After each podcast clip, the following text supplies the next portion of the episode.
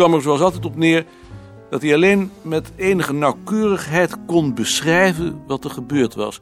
Zodra hij dat moest interpreteren in aanwezigheid van iemand die in andere categorieën dacht, voelde hij zich steeds machtelozer worden en had hij de neiging te gaan kletsen. Dat gold zelfs al voor wat hij gezegd had over het schrijven van een dagboek. Mensen die niet wisten wat dat was, verbonden daar de verkeerde conclusies aan. De consequentie was dat je het beter onvermeld kon laten, waarmee je de ruggengraat uit je bestaan haalde en voor een buitenstaander helemaal onbegrijpelijk werd. In dat gebied tussen onbegrepen blijven en de voor hem typerende behoefte tegenover anderen rekenschap af te leggen, speelden de meeste van zijn sociale contacten zich af. Kijk je wel? Ja, ik kijk. Het lijkt wel of je na dat telefoongesprek helemaal niet meer zit te kijken. Nee hoor, ik, ik kijk echt. Zullen we hem dan maar uitzetten? Nee, ik, ik kijk. Ik geloof er niets van. Kijk nou maar, want anders raak je de draad helemaal kwijt.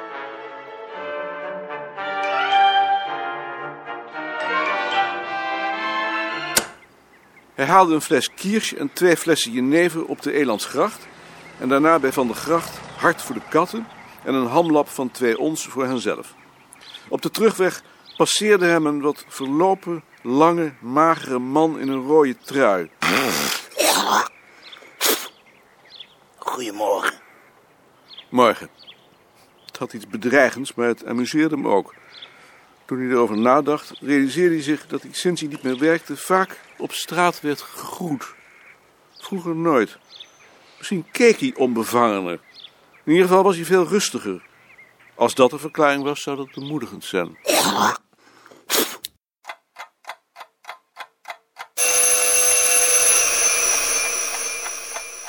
Midden in de nacht schrok hij wakker van de bel. Het geluid klonk nog na in de stilte. Hij ging op zijn rug liggen en luisterde. Maar het bleef stil. Hij deed voorzichtig zijn ogen open. Bij de gordijnen was het donker. In het trappenhuis brandde geen licht. Langzaam ontspande hij en stelde vast dat hij triest was. Dezelfde triestheid van vroeger, ochtends als hij wakker werd, voor hij naar zijn werk moest. Hij dacht aan de vergadering van de vrienden van het museum, waar hij de vorige dag de plannen van het bestuur om het museum te redden door er een soort pretpark van te maken, scherp had aangevallen en kwam tot de conclusie dat het de onvoldragen sociale contacten waren die hem triest maakten. Met die gedachte viel hij weer in slaap. Hij droomde dat ze in een oud landhuis in bed lagen, midden in de nacht, en dat hij niet kon slapen. Er waren mensen om het huis. Hij hoorde fluisteren en zachte voetstappen. En plotseling werd er hard aan de luiken van de voorkamer gerammeld. Hij wilde uit zijn bed springen om te gaan kijken en werd wakker.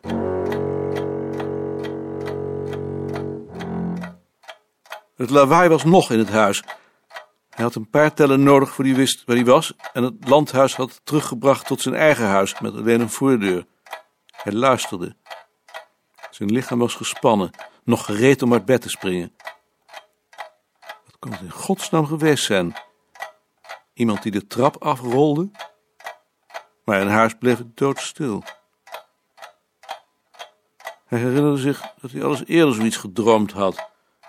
Het zat in zijn hoofd. En dat gebel waarschijnlijk ook. Dat zich binnen je schedel dergelijke ontploffingen voordoen, had iets beangstigends.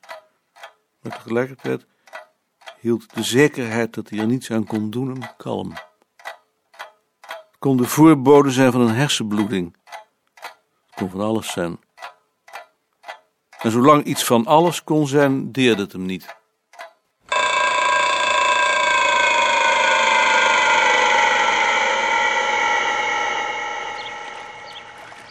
Mag ik even op uw kaart kijken?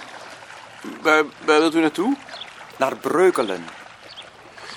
Dan kunt u het best in Ouderkerk de brug over. Mooie kaartenhouder hebt u. U ook. Dat is meer behelpen. Ik ben vanochtend uit Brabant gekomen. Oh, op de fiets? Met de trein. Maar in Utrecht was het rot weer. En toen ben ik maar naar Amsterdam gegaan. Ik dacht, dan kan ik in ieder geval nog een museum bezoeken. Nou, dan ga ik maar weer. Prettige dag. U ook. Rot weer. Rot weer. Op de splitsing in de Hollandse kade waar een bank stond, at hij zijn brood. Er waren daar meer fietsers. Toen hij weer opstapte, kwam een oude boer aanrijden met een grote pet. Lekker weer. Wel wat fris.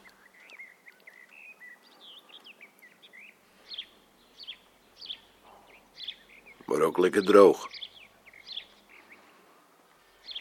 Dat wel. Droog, dacht hij verder rijden. Het regent niet, maar droog.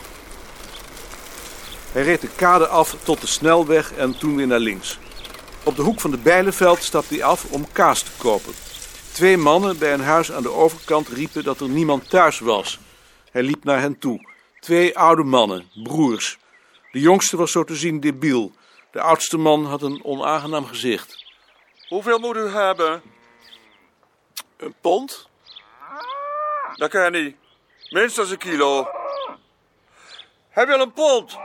Dat kan niet. Misschien heb ze nog een stukje leggen. Nee, een pond dat kan niet. Een kilo kan ik niet in mijn eentje opkrijgen. Ja, die kaasjes ben een kilo. Nee, het kan niet. Ik probeer het wel ergens anders. Doet u dat maar. Een kilo Kenny. Oh, klootzak. Dag Ad. Hi, dag Maarten. Ik wou hier een poosje komen werken. Ik moet een lezing houden op een congres van Duitse bouwhistorici. Hebben ze je toch weer weten te strikken? Een jaar geleden beloofd. Hoe lang blijf je nou nog in het bestuur van die boerenhuisclub? Zolang het niet duidelijk is wat het departement van plan is. Denk je dat hij wordt opgeheven? Het zou me niet verbazen.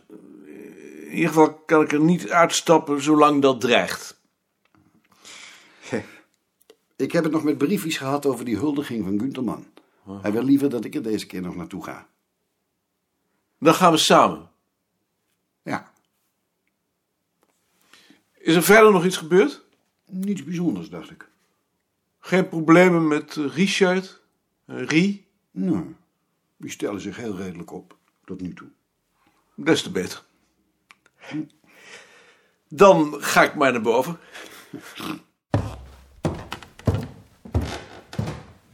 Hij klom de trap op naar de derde verdieping en ging het zolderkamertje binnen. Hij legde zijn tas op het uitschuifblad van het bureau van Beerta, zette de ramen open, hing zijn jasje op, verplaatste zijn schrijfmachine naar de zijkant en ging zitten. Een tijd lang zat hij zo, voor zich uitkijkend, zijn armen op de leuningen. Net als vorige keren gaf het kamertje hem een gevoel van veiligheid, alsof hij onbereikbaar was geworden. Hij kon zich enigszins voorstellen wat het bureau voor Beerta betekend had toen hij gepensioneerd was.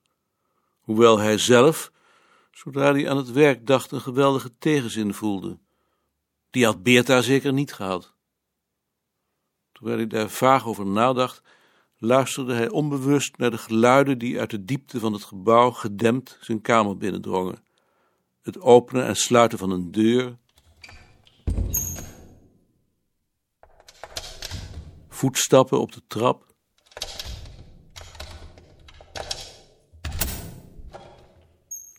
De stem van Engelien in het kamertje tegenover het zijne. Het doortrekken van de wc.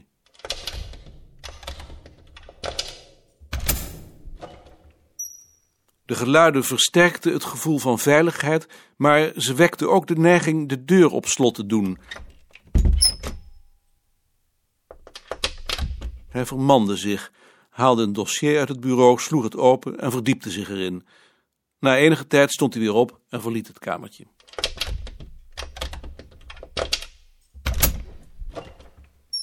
Dag Sien. Dag Dini. Dag Maarten. Dag. Maarten, je moet nog een lezing houden, hè? Heb je dat nu al gehoord? Waar gaat het over? Over bouwgeschiedenis en cultuurgeschiedenis. Waar je het al eerder over gehad hebt. Ja, ik hoop wel dat dit de laatste keer is.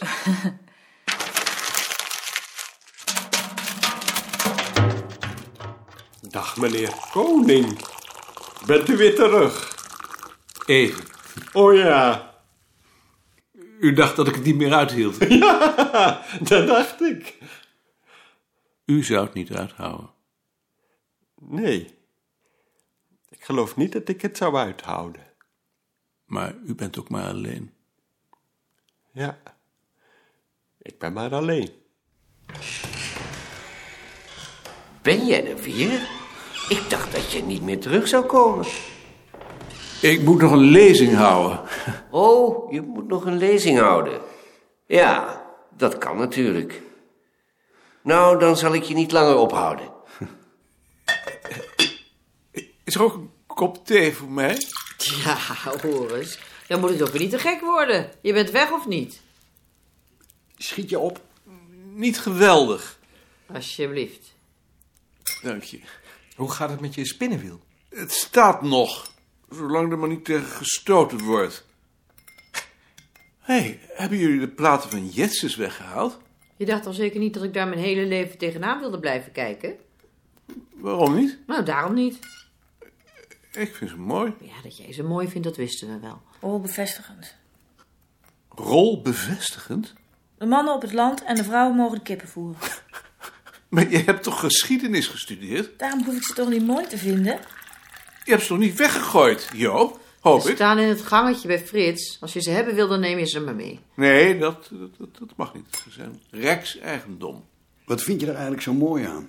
Ja, het is nostalgie natuurlijk. Ik, ik heb die tijd nog net gekend. Wat voor een ander een afbeelding is van het paradijs. Jij begrijpt het tenminste, Gert. Ja, natuurlijk. Heb je al gehoord dat we van plan zijn om hier aan de achterkant ook vijf kamertjes te maken? Net als hierboven bij Volkstaal? Ja? Ad, ga- gaan jullie dat doen? Het is nog maar een plan. En waar wou je dan vergaderen? In de kamer van briefies. En wat doe je dan met de vergadertafel? Daar hebben we nog geen oplossing En de voor. boekenkasten? Je bent te snel. Was iedereen daarvoor, Tjitske? Kan me niet schelen hoor.